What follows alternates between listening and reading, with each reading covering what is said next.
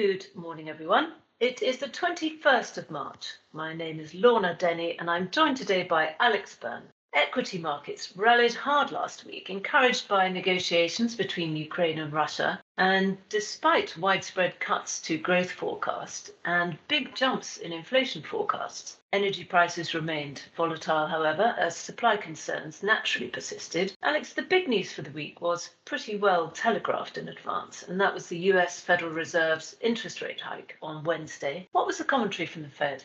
Morning, Lorna. That's right. The Fed, the US Central Bank, raised its interest rate for the first time since 2018, raising it by 0.25% to 0.5% overall. This is the latest milestone in the US economy's recovery from the pandemic and a reaction to the very tight labour market, but more importantly, to try to combat the highest inflation in multiple decades. In addition, there were signals that interest rate rises would increase at all six of the remaining policy meetings, with the potential for larger than 0.25 incremental increases very much on the table. This is in sharp contrast to three months ago when only three this year were expected. The obvious change in dynamic with regards to inflation has been Russia and Ukraine.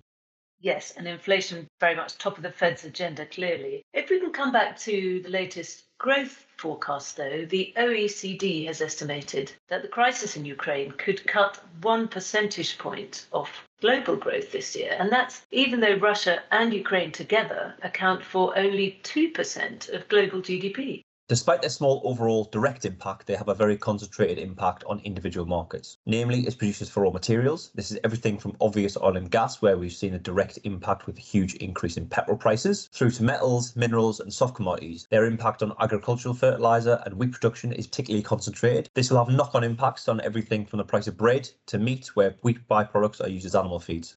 So far, China, big importer of raw materials from Russia and Ukraine, has remained fairly quiet on the subject of the invasion.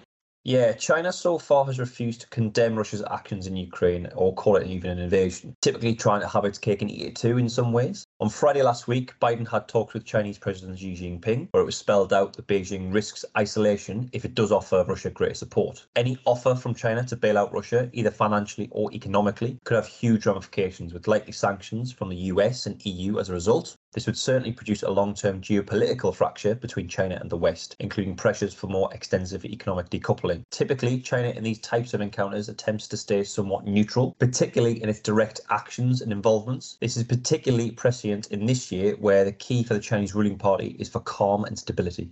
Indeed. And you mentioned commodity prices earlier. How has the price of oil specifically moved over the last week?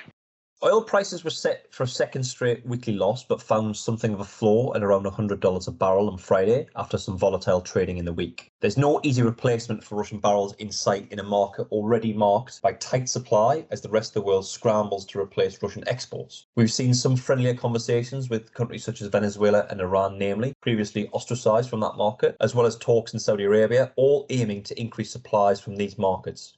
In the week ahead, then, we have a number of flash PMI reports, and they should provide a gauge of sentiment over current economic activity from the grassroots level. They should, Lorna. We have flash reports from Australia, Japan, France, Germany, Eurozone, UK, and the US. These data points this month are especially important. This will be the first month where we'll have the direct impact on sentiment since the conflict began, and so will give us a good sense of the likely hit to economic confidence.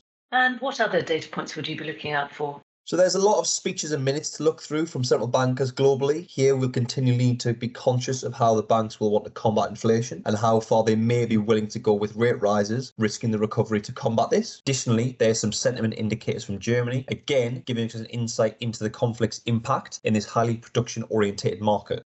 Thank you very much indeed. Thank you very much.